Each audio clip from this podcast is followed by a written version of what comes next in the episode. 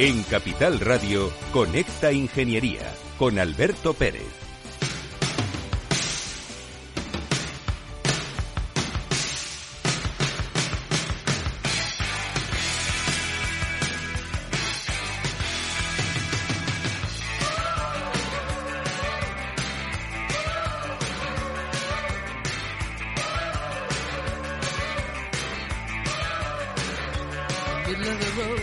Buenos días, España. Buenos días, ciudadanos. Queda nada para que el verano llegue ya. Estamos casi justos en la puerta de entrada y esperemos que sea un verano agradable, feliz y que la gente se cuide. Tengan cuidado con la carretera, que luego ya sabéis lo que pasa. No corráis, ser respetuosos y miles de cosas más. Bueno, pues cada día me gusta más la ingeniería, pero últimamente que escucho al presidente del gobierno participar en otros medios generalistas y no habla nada de industria ni de ingeniería. Bueno, señor presidente del gobierno, sé que usted va a ir por cada una de las cadenas de radio que hay, lo cual me parece bien, está en su libertad, pero está usted invitado a venir a Conecta Ingeniería y vamos a hablar de lo que ha hecho el gobierno por el mundo de la ingeniería y la tecnología en este país y por la industria y qué pretende hacer si gana otra vez las elecciones. Así que la invitación ahí la tiene. Sí, ya me puse al habla con su secretario de Estado y le pedí una entrevista con usted, pero su secretario de Estado no me contestó. Silencio administrativos. Queridos amigos, esto es Conecta Ingeniería, programa de Cogitín, aquí los miércoles por la mañana a las 10.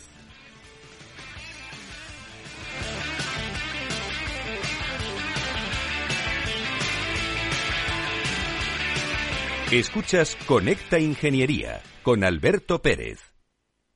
Según sondeos realizados por colegios profesionales, las licencias registran plazos de tramitación superiores a los 18 meses. Los encuestados afirman tener sentimientos de impotencia por los retrasos inaceptables y gravosos. En E-City, las licencias ya no son un problema. Gestionamos con celeridad tu licencia o declaración responsable de modo presencial o telemático. Te garantizamos trato personalizado, seguridad y solvencia. E-City es una entidad colaboradora urbanística del Ayuntamiento de Madrid con más de 10 años de experiencia. Solicita información, tu EQ de confianza, www.ecity.es. También puedes llamar al teléfono 914514499 o visitarnos. Estamos en la calle Jordán número 14 de Madrid. Acceso por el Colegio Oficial de Ingenieros Técnicos Industriales de Madrid.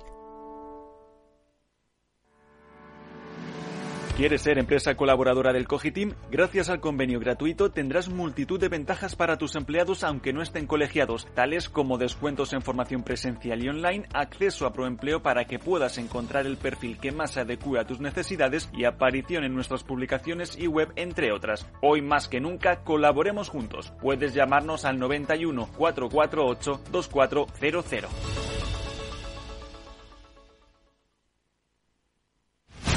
Estás escuchando Conecta Ingeniería. Buenos días, Alberto. ¿Qué tal estás? Pues mira, esta semana te voy a hablar de un tema que conozco de cerca y es que la Comisión Europea va a entregar a España 680 millones de euros para desplegar las redes 5G en zonas rurales. Anteriormente hubo una convocatoria por el cual todo este dinero iba a ir destinado a las empresas de infraestructuras, estamos hablando de las Celnex, Totten o Vantage. Sin embargo, a los operadores no les interesó acudir puesto que tenían que financiar el 100% de los equipos de telecomunicaciones y estamos hablando de zonas rurales de muy pocos habitantes y por tanto no les interesó. Esta vez la Unión Europea lo que ha hecho ha sido reformular las condiciones para lo cual las subvenciones van a ir hacia los operadores para financiar esos equipos y se pretende promover la reutilización de las infraestructuras y crear únicamente aquellas mínimas necesarias para dotar esa zona de cobertura. Estamos hablando de poblaciones con menos de 10.000 habitantes, donde actualmente no hay inversiones ni se tiene previsto que las haya, para redes de 4G con velocidades de descarga de menos de 50 megas. Por tanto, ahora la idea es que se alcancen al menos 100 megas y, por supuesto, dotar de 5G a todas esas zonas. Las ayudas forman parte de las subvenciones directas a los operadores de comunicaciones electrónicas y el importe máximo para el beneficiario será del 90%. Se podrán conceder hasta el 31 de diciembre de 2025 y estas redes móviles de 5G deben estar en funcionamiento a más tardar en febrero de 2026. La primera convocatoria de este esquema de ayudas, denominado Programa de Universalización de Infraestructuras Digitales para la Conexión 5G de redes activas, estará dotada de 500 millones de euros aproximadamente y está previsto que el gobierno español lo publique esta semana. Y eso es todo, amigos ingenieros.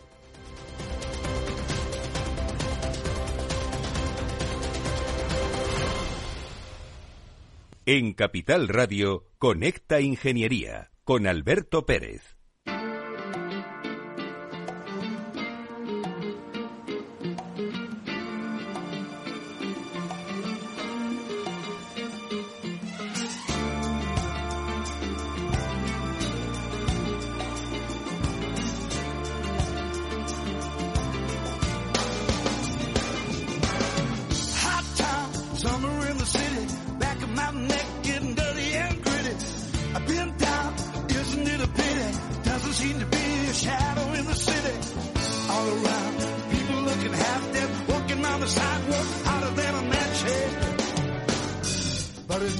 El verano de la ciudad, Joe Cocker.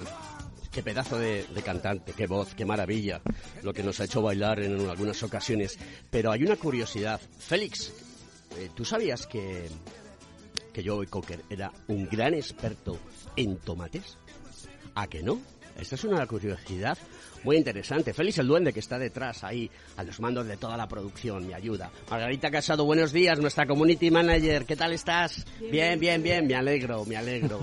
Antonio Sousa, tú de tomates no tienes ni pila idea. No, yo tengo guerra con los tomates, la verdad se ha dicho. ¿Sí? ¿No te gustan? No, lo que no me gusta es pagar por medio tomate 14 euros cuando le echan un chorro de aceite encima. Y en Madrid parece que es que los madrileños se pone de moda salir y vamos a tomar una de tomates.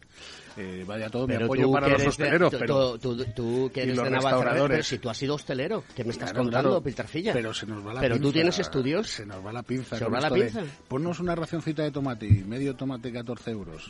Los hosteleros y los restauradores son pues Joe Cocker era un especialista fabuloso. Hay un reportaje por ahí sobre el mundo de los tomates y es curiosísimo, así que os animo a que lo veáis, lo busquéis, lo tenéis en varias cadenas, pero también en YouTube. Ya era hora de que vinieses, Juan González. Muy buenos días, Alberto. ¿Qué tal? Muy bien, oye, perdona, ¿cómo que perdona? Sí, a mí me encanta que tengas mucho trabajo y me encanta porque el mundo de la ingeniería para nosotros es importante y sí. Tú estás en un sector fundamental que es el de la energía solar. Pero cuando estábamos hablando antes, ¿esto no fluye como tendría que fluir? Bueno, lo primero, daros las gracias a ti, a Alberto y a Antonio por la oportunidad, ¿vale? Es la primera vez que me pongo delante de un micro, con lo cual perdonadme si, no te apures, si en algún momento me pueden los nervios. Este obligado cumplimiento, y te lo voy a meter así, tengo que saludar a mi equipo, a muy Riello, bien, ¿vale? A toda la gente de Riello Madrid, Riello Barcelona, Jesús, Luis Alvaredo, Mauro, Jesús, Mauro, que es italiano, que a ver cuándo me invita a comer, que hace mucho que no me invita a comer. Mauro. Ese también sabe de tomate, ese también sabe de tomate. José Luis, apúntatelo también, si estás a la escucha, que seguro que sí. Sí, a ver si nos invitáis a comer a Sousa y a mí. Pero luego, aparte de todos ellos, pues sobre todo pues a mi querida Karma Garrido, a María Rosa, a Fran, Pavel, Marc, que son los que día a día trabajan en este laborioso mercado de la fotovoltaica que, como tú bien has dicho, pues no fluye como debería. Hace poco ha sido la feria de Genera. Sí. Ha habido mucha expectación. Estabais allí todos. Teníais vosotros, como Riello Solar, un pedazo de stand guay. Los canapés estaban muy ricos, todas esas cosas. Pero y el tomate al lado. Pero claro, para que eso se pueda hacer tiene que fluir la pasta. Y la pasta no está fluyendo. Pero es que aquí todo el mundo se le llena la boca de que esto es el futuro y que el futuro es ahora y que está ya. Y que la energía solar es la bomba. ¿Pero qué está pasando? Cuéntanoslo. Bueno, yo tuve un jefe que siempre me lo decía, me lo repetía, que la energía solar y el sol es imparable, no hay nadie que le ponga pegas o que le ponga trabas a esto, que lo han intentado muchos, muchos gobiernos, etcétera, etcétera, pues han puesto trabas, como el antiguo impuesto al sol, que el sector fotovoltaico estuvo parado un montón de tiempo. Lo hizo el PP, ¿no? Esto lo hizo el PP. Lo digo porque dicen que siempre criticó a Pedro Sánchez, pero no, también critico a Rajoy en este caso, a ver qué hace Feijóo si gana. Esperemos, y esta tarde voy a una asociación, que es la Asociación Nacional de la Fotovoltaica, que es UNEF, en la que se van a reunir todos los partidos políticos a hablar de cuál va a ser el futuro y qué es lo que van a hacer por la solar. El mayor problema es que tú ya sabes que aquí, cuando hay elecciones, todo el mundo promete y promete hasta que la mente, ¿no? No tienen vergüenza. Correcto. Pero no me tires de ahí que me caliento. Entonces, básicamente, sí que es verdad que, y lo digo, Teresa Ribera, que es la responsable del Ministerio de Industria, además le ha dado un vuelco de lo que se encontró de los anteriores a ahora, ha dado un vuelco, pero sí que es verdad que hay que afianzar el mercado, no hacen falta subvenciones. Sí, pero ¿qué es dar un vuelco?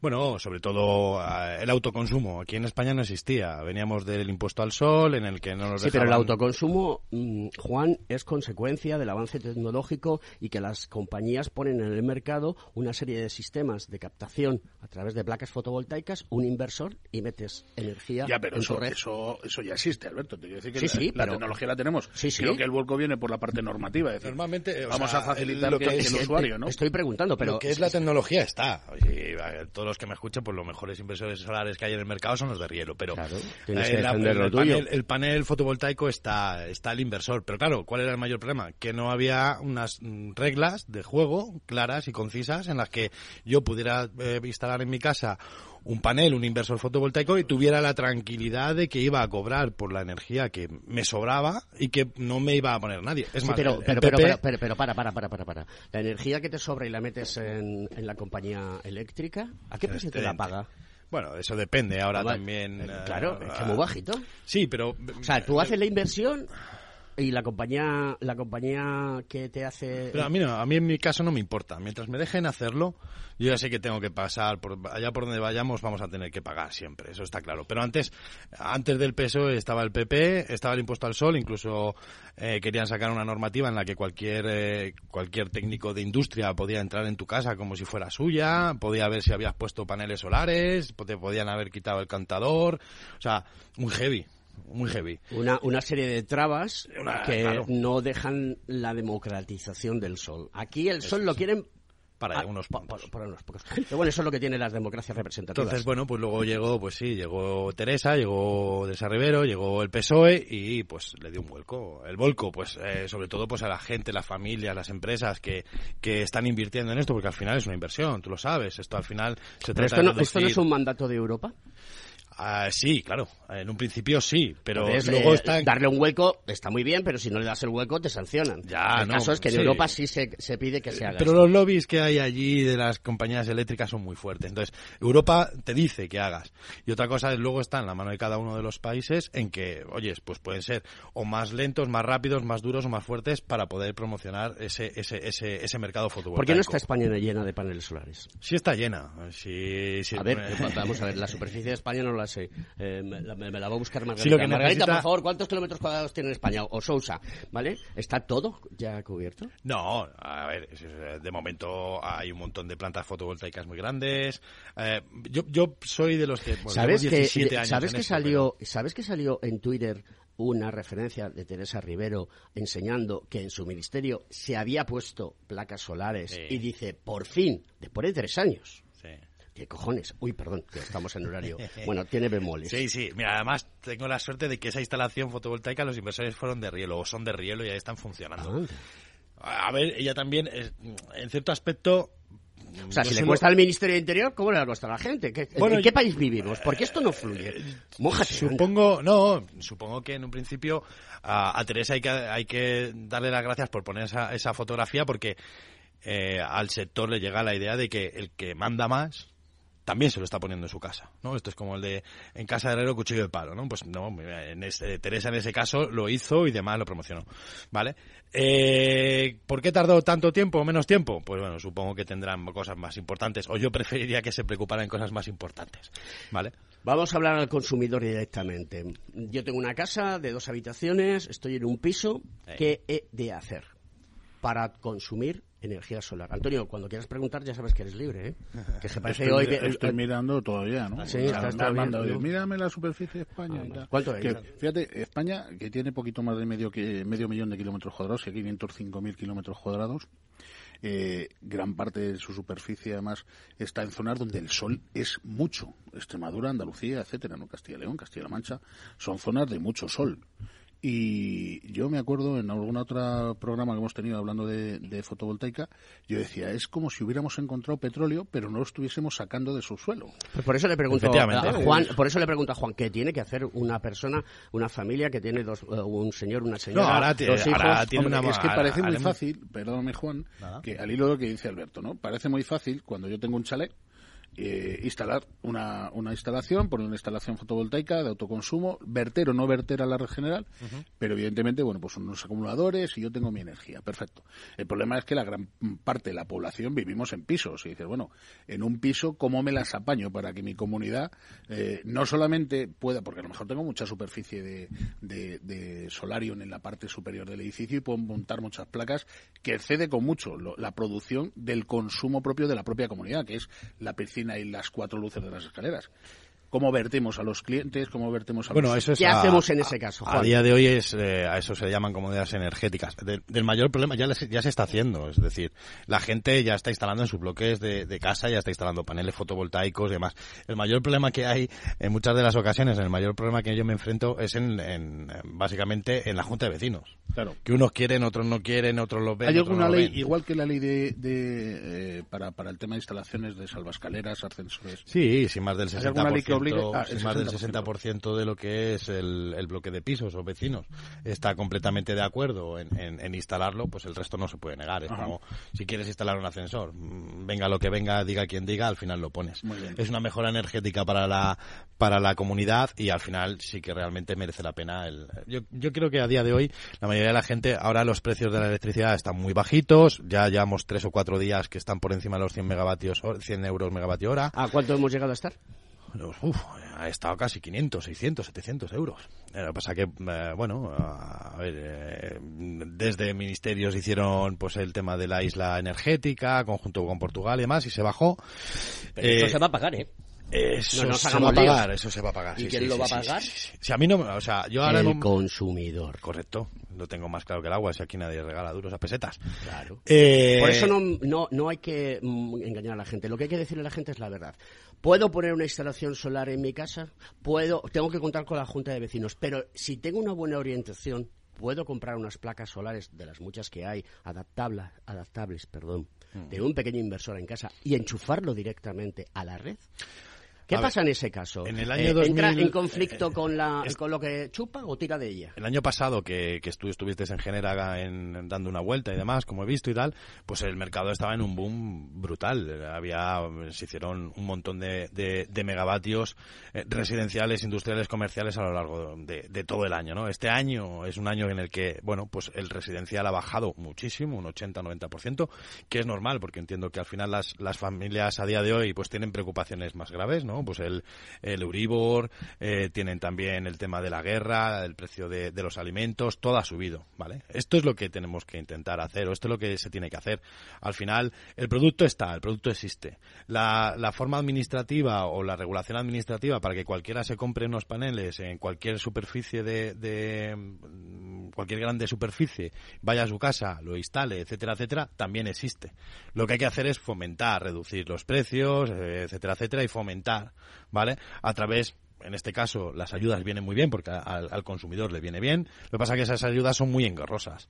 Al final tendrían que, oye, pues mira, yo instalo fotovoltaica, me vas a dar el 30% por una ayuda, como hacen otros países de la Unión Europea, pero me lo tienes que hacer directamente en el IRPF, que sea una ayuda directa, que no tenga que mandar papeles, que no tenga que justificar, que no tenga que... que sea una ayuda más directa, más rápida, más competitiva, básicamente. Entonces, a día de hoy, pues cualquiera puede instalarse en su casa un panel fotovoltaico, un instalador, un inversor, y unas baterías y más. Sí que es bueno, y bueno no, sí que es normal, porque para eso existen grandes profesionales, pues que lo hagas a través de un profesional y ese mismo profesional te dé de alta la instalación, que es un trámite que se tarda 2 o 3 días, y a partir de ahí, pues luego ya ves si quieres ayudar. ¿Cuál es esa vía, Juan? Me explico, ¿cuál es la vía?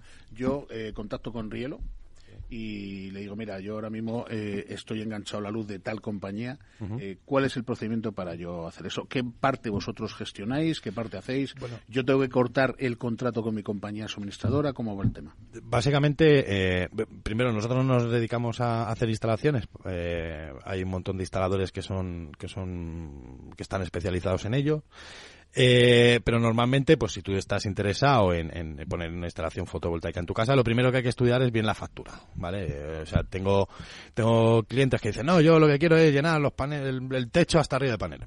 Realmente, el autoconsumo está muy bien, pero es un negocio, básicamente. Para mí, para el residencial, para el industrial, para todo el mundo. Al final de lo que se trata es instalar el número de placas necesarias. ¿Para qué? Pues para reducir lo primero tu factura eléctrica, y luego lo segundo, para que el retorno de esa inversión sea lo antes posible. No por poner 20.000 paneles en el techo voy a ganar más dinero, voy a amortizarlo antes. Entonces lo más importante es estudiar la factura, saber cuáles son las necesidades, saber si pues yo por ejemplo en mi casa tengo batería, pues ¿por qué la uso? Pues tengo a dos niños, en el horario de 6 a 8 es horario caro, no hay fotovoltaica. Entonces, estudiar un poco y entender cuáles son las necesidades del cliente. Sí, pero una batería es una barbaridad lo que cuesta. No, cada vez están bajando más. Sí, pero ¿cuál es esa, digamos, bajada exponencial que se supone que debe de existir? Bueno, a ver, poco a poco el mercado se va ajustando. Con esto de la guerra, pues el litio ha subido mucho, ahora ya está bajando y se está poniendo en precios normales y demás. Pero yo con una batería de 5 kilovatios que tengo en mi casa, me estoy ahorrando, o sea, me están pagando al mes unos 30 euros. No es que esté pagando, es que me están pagando. Al final, de lo que se trata es de que la energía solar es una energía solar que todos la tenemos disponible. Ya pero sea... ¿Tú vives en una vivienda unifamiliar? Yo vivo en una vivienda familiar, sí, gracias a Dios. Vale, ¿qué opinas de esas empresas como, por ejemplo, Holaluz, que es uno de los de los colaboradores o uno de los clientes de Capital Radio, que cuentan las bondades de todo esto? ¿Qué podemos decir sobre este tipo de empresas sin entrar en lo que hace Holaluz? Pues mira, básicamente Holaluz es la distribuidora con la que yo tengo firmado mi contrato. Ah, con lo cual la confianza con Holaluz es bastante... Es bastante. Bueno. Sí, porque... Ellos saben quién eres, ¿no? Prefiero que no. Prefiero que no. Pero sí, bueno, con Ferran y que demás de gente de su equipo, ellos empezaron empezaron muy muy fuertes el tema de poner autoconsumo y paneles en casas, han hecho una labor brutal, etcétera, etcétera. Y en cuanto a lo que me reconocen el precio que hablábamos antes del kilovatio que inyectaba la red, pues es uno de los mejores, básicamente. Es el que menos se queda. Es el que menos se queda. Eso es. Entonces me parece más serio, ¿vale? Y además cuando coges y no es por hacerles ningún tipo de publicidad, pero cuando coges el teléfono hay alguien detrás, que eso también es muy importante. Entonces, pues como en todos los mercados en los que hay un boom, ya sea la construcción y tal, pues siempre aparecen parásitos. Esa es la historia. Entonces ahí el problema... ¿Cómo funciona este tipo de contratos? Vamos a explicárselo a la gente para que lo entienda. ¿Tienes que romper con tu compañía habitual? ¿Cómo va el tema? Sí, pero esto es... Yo, por ejemplo, antes de tener fotovoltaica en casa, yo cada 3-4 meses, llamadme friki si queréis, pues yo cada 3-4 meses pues comparaba precios de otras compañías. O esto es como mi madre. Mi madre no hay quien la mueva de los Cibertroll a estos. Le gusta, le da seguridad, se piensa que si no está con Iberdrola pues le van a cortar la luz. No es así, o sea, lo que tiene que hacer cualquiera, y ya tengas o no tengas fotovoltaica, esto es como el seguro. Todos los años nos ponemos a mirar el seguro del coche, comparamos, vemos si nos sale más barato en un lado y en otro, y al final lo tenemos que hacer. Pues exactamente igual con la luz, hay que comparar, hay que ver y demás. Y luego es un trámite que en muchos de los casos simplemente por teléfono o por internet en 15 minutos tú cambias. En mi caso, pues yo estaba con otra empresa, monté mi fotovoltaica y luego pues lo que hice fue hablar con Holaluz y decirle, oye, me quiero ir contigo por el precio que tienes, por la tarifa que tienes. Tiene una tarifa sol que durante las horas del día es un poquito más cara, el kilovatio que yo pago si compro de la luz, pero... Las señales horarias, publicidad, Félix, disculpa. Capital Radio, Madrid, 103.2 FM. Empresas tecnológicas, escuelas de negocios, sindicatos, organizaciones empresariales, empresarios, formadores y figuras relevantes de las administraciones públicas comparten tertulia todos los miércoles a las 3 de la tarde en Cibercotizante, un programa dirigido por José Joaquín Flechoso. Cibercotizante, la digitalización desde una óptica diferente. Capital Radio. Nos gusta que las personas tengan opinión propia. Quienes aquí hablan también expresan su propia opinión. No representan la opinión de Capital Radio.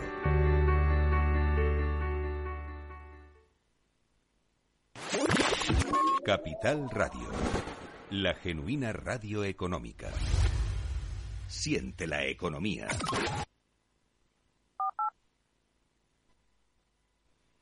Conecta Ingeniería con Alberto Pérez.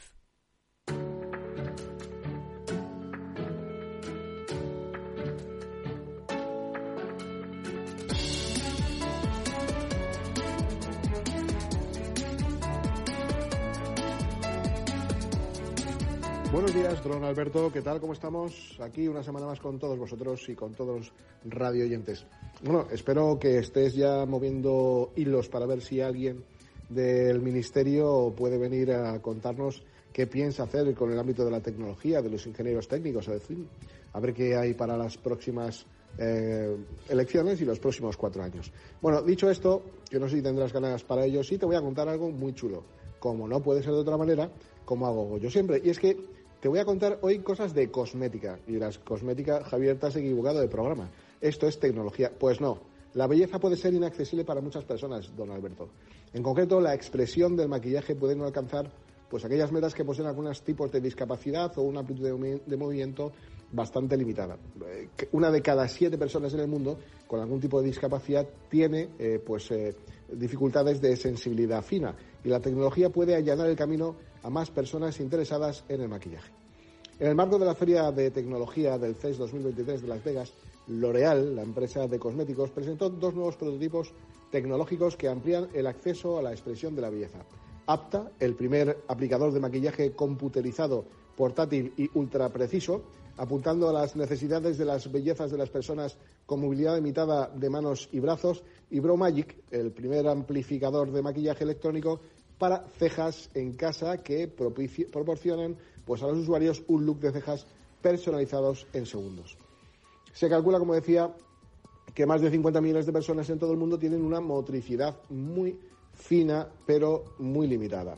Por otro lado, en paralelo, la firma también mostró el programa Brow Magic, un dispositivo para que las personas puedan conseguir en casa un look de cejas personalizado, basado en sus rasgos faciales y cejas naturales.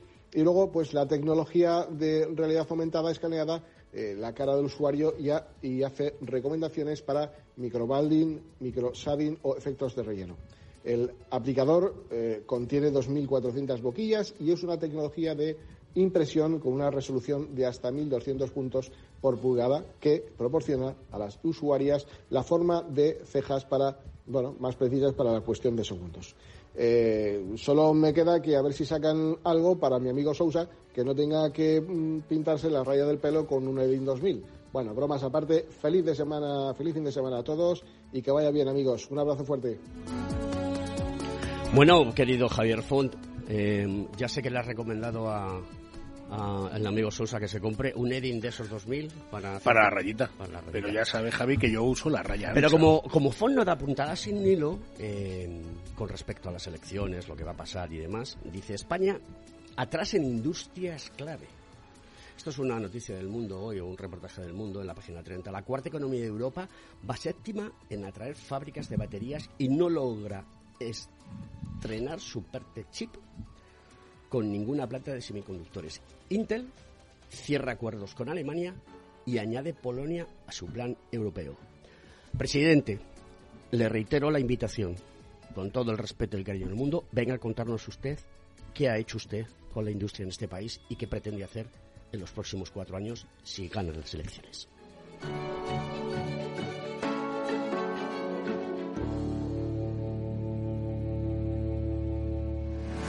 ¿Estás colegiado en el Cogitín? ¿Piensas que por no visar no necesitas la colegiación? El colegio es tu mejor aliado. Siempre estará en tu desarrollo profesional, ofreciéndote servicios como asesoramiento técnico, legal, laboral y fiscal, además de numerosas herramientas competitivas como formación presencial y online, acreditación de PC Ingenieros, software técnico, networking y otras muchas. Porque creemos que trabajando juntos podemos construir una sociedad mejor. Colégiate. Más información en www.cogitim.es. Empezaremos con el test de Rorschach. Dígame, ¿qué ve en esta figura? Una casa frente al mar, los estudios del pequeño en Londres, la reforma de la cocina y la boda de mi niña. ¿Ve todo eso en esta mancha? En Renta 4 Banco sabemos que hay cosas que no te puedes quitar de la cabeza. Por eso hemos creado nuestro planificador financiero familiar, un servicio gratuito que te ayuda a planificar tus necesidades financieras, futuras y actuales, para que no tengas que preocuparte de nada. Entra en r4.com y descúbrelo. Renta 4 Banco. ¿Quieres más?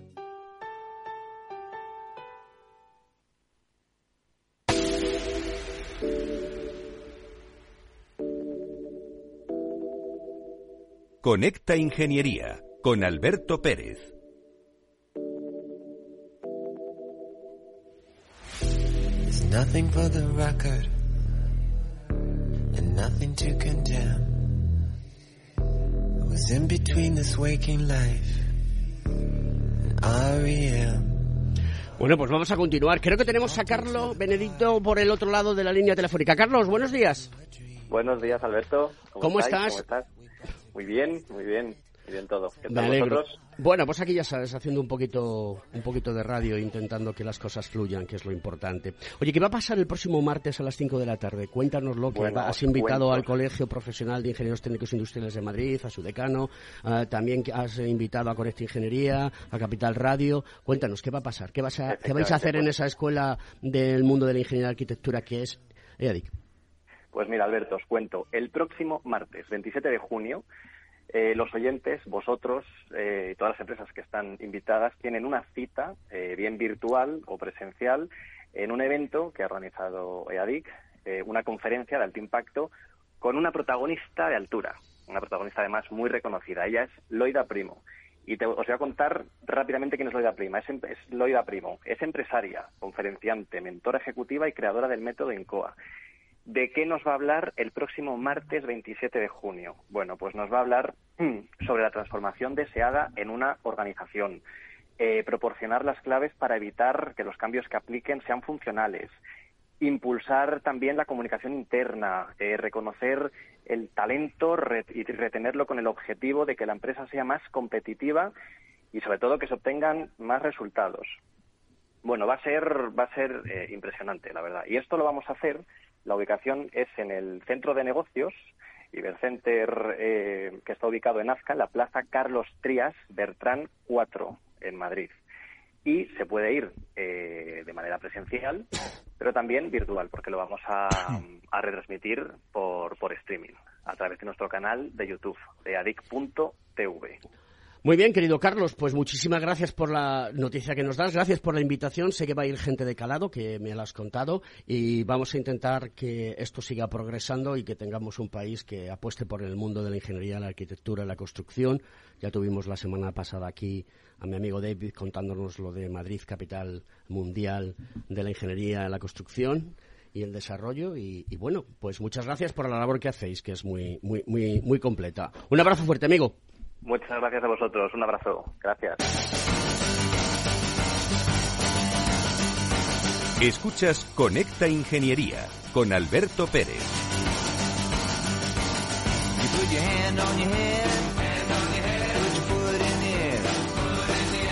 Bueno, pues estamos aquí en el programa charlando mientras estaba la publicidad y estábamos sacándole la máxima información a Juan González, el sales manager de Riello Solar. Antonio, yo creo que tenías alguna serie de dudas importantes, tú que sí, al final vives más en el aire que en la tierra. No, mira, es una cuestión simplemente de efectividad, ¿no? Y de no liarnos, ¿no? ¿Qué tan complejo puede llegar a ser un cambio o una incorporación de energía solar en mi vivienda? Porque hay gente que es mayor o hay gente que no nos apetece tener que andar pendiente de switchar. Voy a darle al interruptor de la energía solar, que parece que hace buen día hoy, ahora tengo que pasarme a la normal. O mira, vivo en una vivienda y aunque la comunidad no quiere, yo no sé si tengo derecho a montar unos paneles para mi uso.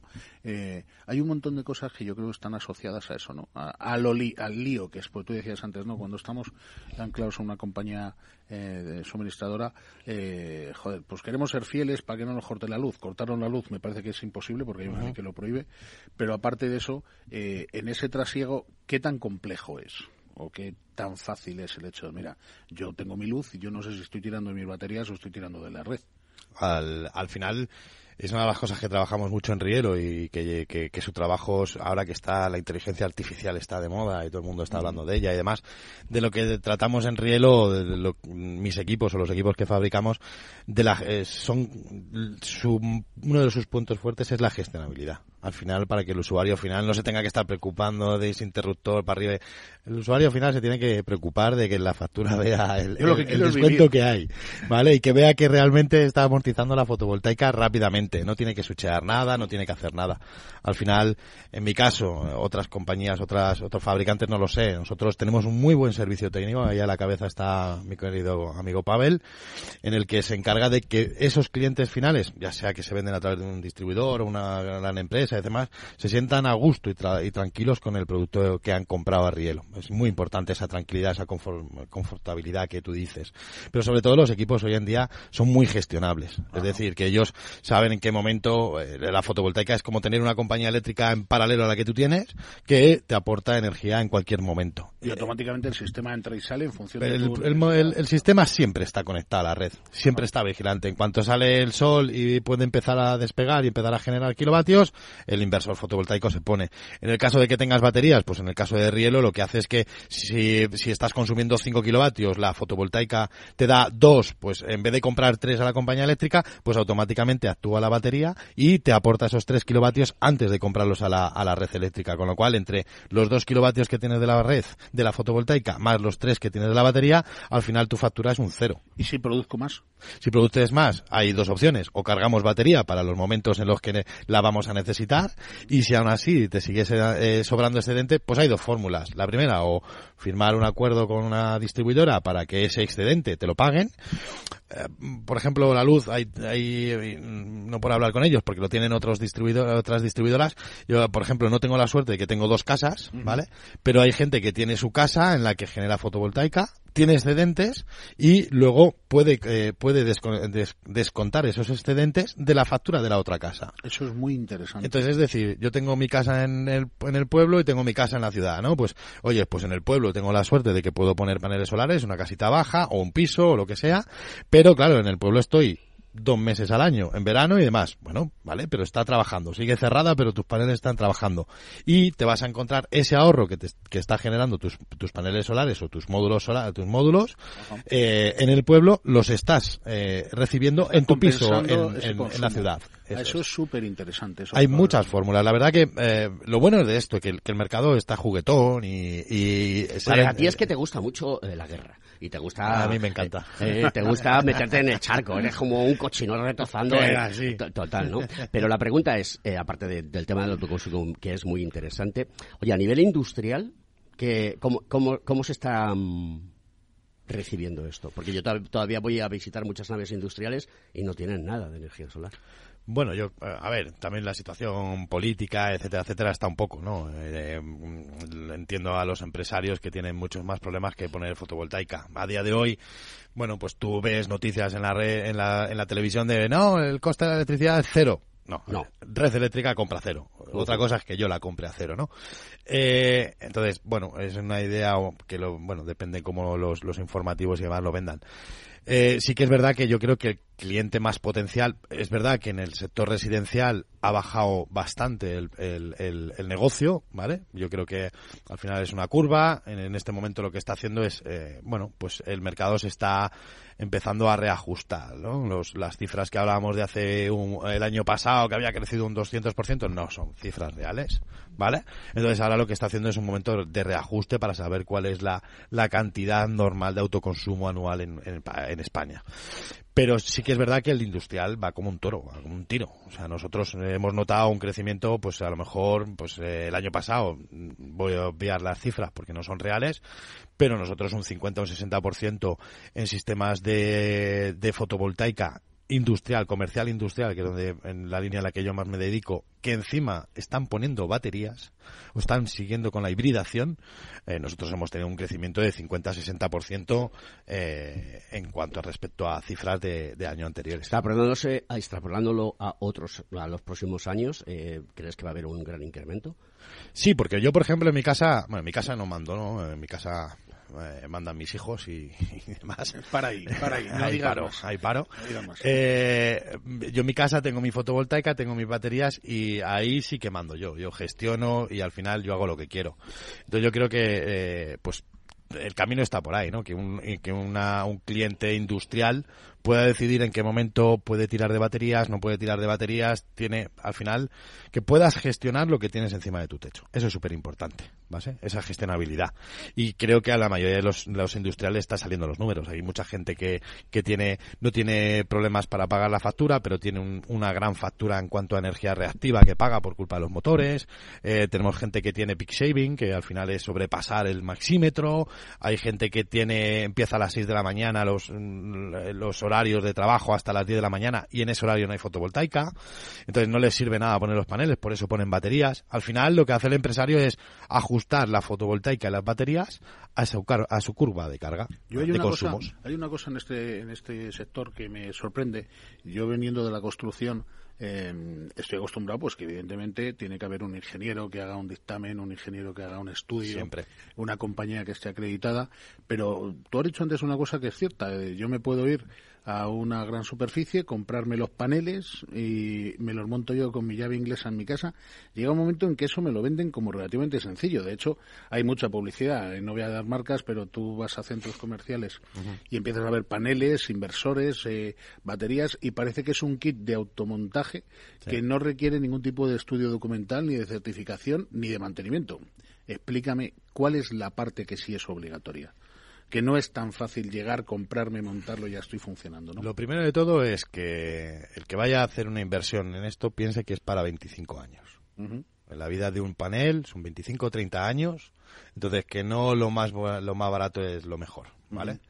Entonces, que busque empresas, pues que primero europeas, fuera lo chino. A ver, para, porque ese era un tema que... Eso es un tema del que yo quería hablar, ¿de acuerdo? Sobre todo fuera lo chino. Bueno, el mundo es el mundo y todos queremos... Sí. Pero lo que sí que es cierto, que el 99% de la producción de paneles solares se hace en China. Bueno, serios, está claro. Paneles y componentes, el 100%. Paneles y componentes, está claro. ¿Sabes? Claro. Que aquí en España se quiso hacer, pero... Tened en cuenta que Europa, y en la industrialización una parte importante es que los marcadores C están muy bien, pero lo que viene dentro de la caja que lleva el marcador C, la mayoría son componentes chinos. Sí, pero todo lo que compres. O industrializamos y el PERTE del microchip se puede... nos estamos tirando piedras contra nuestro... Tú puedes comprar un chino lo que tienes. O sea, lo que hay que decirle a los chinos es decir, mire usted, en vez de fabricarlo allí, véngase a fabricarlo aquí a España. ¿De acuerdo? Claro, le hacemos una colaboración. Ahí tienes a Sánchez. Oye, ¿sabes que este año es el 50 aniversario de las relaciones comerciales entre España y China? ¿De acuerdo? O sea, si aquí lo que se trata es de ser colaborativos. Ahora resulta que Huawei, ZTE y alguna más por ahí, pues la Unión Europea les va a cortar el grifo con el tema del 5G. Sí, claro, pero Huawei también hace inversores, ¿no? Huawei debe ser yo creo que el 2, o el número 2 en cuanto a inversores. Claro, entonces una cosa está ligada con la otra, porque al final las comunicaciones que te necesitas para trabajar van por 5G y ellos tienen sus sistemas. Yo tengo clientes que son clientes, pues grandes superficies de comida, de muebles, que no quieren ni verlos, no solamente porque no sea un producto bueno, que posiblemente sea un producto bueno, etcétera, etcétera, pero sobre todo les preocupa mucho la seguridad de su propia empresa. Claro. No quieren, o sea, limitan mucho qué, cómo y de dónde salen los datos. Entonces sabes que un hacker puede entrar en la despensa de tu casa. Sí. Entonces hay mucha gente que después de la noticia esta de Bruselas que salió hace un par de semanitas, pues todavía lo veían con más recelo. Buscan empresas europeas que tengan normativas que existen para el tema de los datos, que se lleve a rajatabla, etcétera, etcétera. Pero yo cuando digo producto chino me refiero a que... Estamos contigo, no te creas que era por hacer debate, pero pensamos lo mismo, ¿no? Yo cuando hablo de producto chino me refiero a que son 25 años, entonces que busquéis pues un colaborador o alguien que durante estos años pues esté, no que os venda un producto y que el servicio técnico esté en Polonia, como le pasa a Huawei, y entonces que un pobre, pues como hablábamos, que una familia con un hombre de 50, 60 o 70 años o 20 o 50 tenga que coger el teléfono, llamar a Polonia, a explicarse en inglés, etcétera, etcétera, para que te ayuden con un inversor fotovoltaico que has comprado, pues me parece escandaloso, básicamente. Esa es la parte de profesionalización e ingeniería que me gusta que expliques. Claro, al final tú... ¿Qué es lo obligatorio? Mira, yo llevo 17 años en el sector. Y yo podría haber comprado esos paneles en esa superficie, etcétera, etcétera. Y yo lo que he hecho ha sido contratar una empresa, ¿vale? Una empresa de ingeniería o instalación de ingeniería, que se llama LECAM, que está en San Agustín de Guadalís, que es la que se ha encargado de hacerlo todo. Es decir, yo puedo subirme al techo. Bueno, ya tengo una edad. Bueno, tú no estás para muchos trotes. Y la puedo liar, ya. Bueno, algunos sí. Estás joven, todavía estás joven. Te lo hizo un abuelo. Ya. A ver, me gusta más salir los sábados que subirme al techo. Entonces, la historia está en que pues, ellos han venido con su arnés, han venido con su grúa, han subido los paneles, han hecho bien los agujeros, no me han dejado goteras, etcétera, etcétera. Y luego, pues, una vez que ha terminado y ha funcionado, pues lo han puesto en marcha. Oye, me han dado los papeles y el único trámite que yo he tenido que hacer es ya descolgar el teléfono, ver qué distribuidora era la que más me convencía en cuanto a precio, en cuanto a, pues crecimiento, etcétera, etcétera, porque hoy en día salen distribuidoras por debajo de la mesa, entonces ver un poco cuál es la que me merecía. Hacer una llamada y en 48 horas ya estaba firmado y recibiendo mis excedentes. O sea, con lo que en tu caso tú has hecho, la gestión de la instalación por un lado, y luego la gestión de el mantenimiento y el suministro de y la contratación de esa nueva empresa por otro. Imagino que ese paso puede ser uno solo. No, o sea, yo no he comprado nada. O sea, yo podía haber cogido a mi jefe y haberle dicho, oye, regálame el inversor. Ajá. No, yo he buscado una empresa dentro del sector con un histórico, ¿vale? Es una empresa mediana, normal, y no me he ido ni a los grandes ni a los pequeños. Me he ido porque es una empresa que está certificada como compañía eléctrica, como instalador eléctrico, tiene su reglamentación, la gente que tiene son ingenieros, o sea, te vienen antes de... Cuando una vez que tú firmas el presupuesto, porque yo he pedido varios presupuestos, cuando tú firmas el presupuesto se acerca, en este caso Mariano, te explica, pues, oye, mira, esto es lo que vamos a hacer, vamos a poner los paneles en este lado y no en este otro lado para poder conseguir más eficiencia.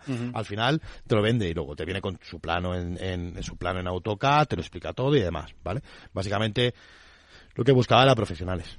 Vale, y luego otra cosa, yo que trabajo mucho en el mundo de drones, los drones hoy en día se utilizan mucho para las inspecciones fotovoltaicas. Yo como usuario, porque a mí lo que me gusta son las cosas muy claras. Por eso termino pagando más por los servicios que tengo, porque lo que no quiero son ni embrollos ni problemas. Pues a mí me pasa igual. Entonces dices, mira, tío, no me voy a meter en esto porque me está sonando un poco embrollado, ¿no? Ya si encima me dicen, no, tiene usted que hacer una inspección de los paneles cada X tiempo, una al año, un no sé qué, tiene usted que...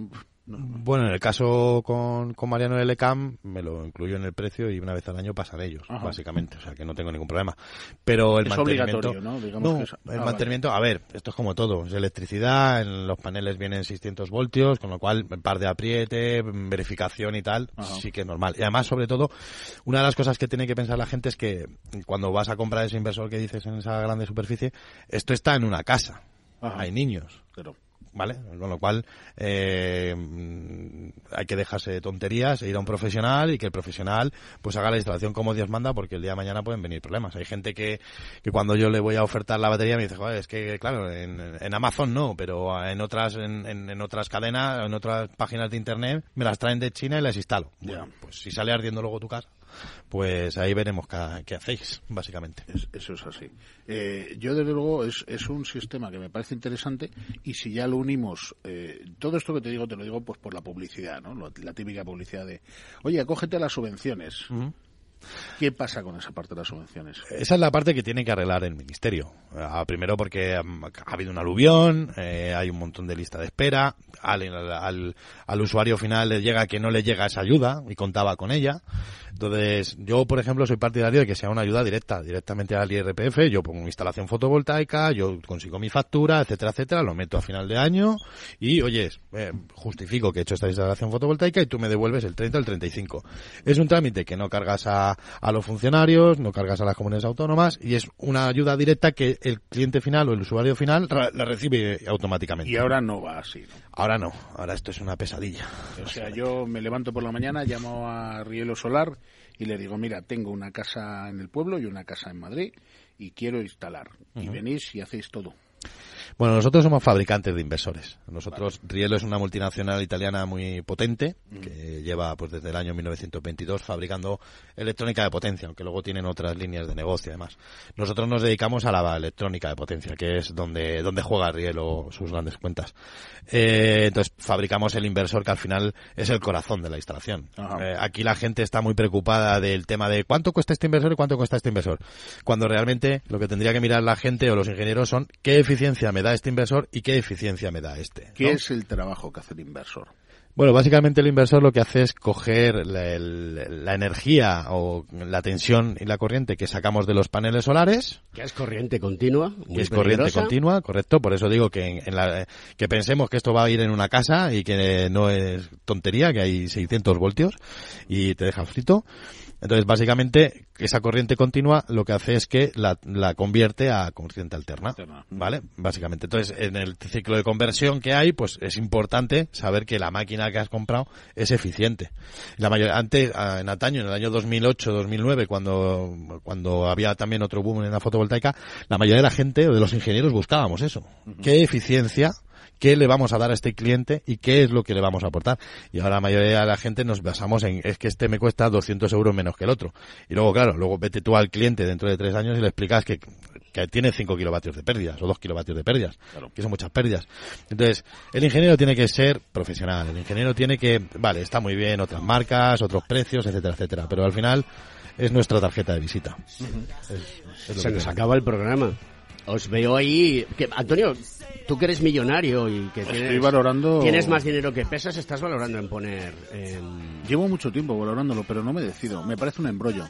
Lo hablo claramente. No sé si los oyentes estarán conmigo o no. Me sigue pareciendo un embrollo. Pero esto es como cuando salen los sábados por la noche, que ves un... Yo ya no salgo los sábados por la noche. Es una chica, un chico que te gusta y dices, ¿me lío o no me lío? Claro. ¿Me voy o no voy? Yo he sido siempre muy fiel, soy de no liarme. El no ya lo tiene. ¿Y los que somos asexuales, qué pasa? También bienvenidos. Mejor todavía. ¿Sí? ¿Sí? Bueno, pues se acaba el programa. Juan, gracias por estar. No, ha sido un gran placer. Contar estas cosas que son muy interesantes para la sociedad. Yo siempre comento lo mismo en el programa. Estamos en un programa que habla para la sociedad. Que la gente tiene necesidad de conocer cosas que se hacen en ingeniería.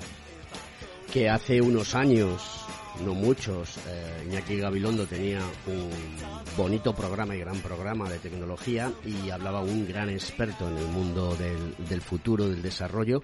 Habrá 7 años o así, que decía para que... Cuando ya no esté. Cuando ya no esté, efectivamente, no me acuerdo del nombre.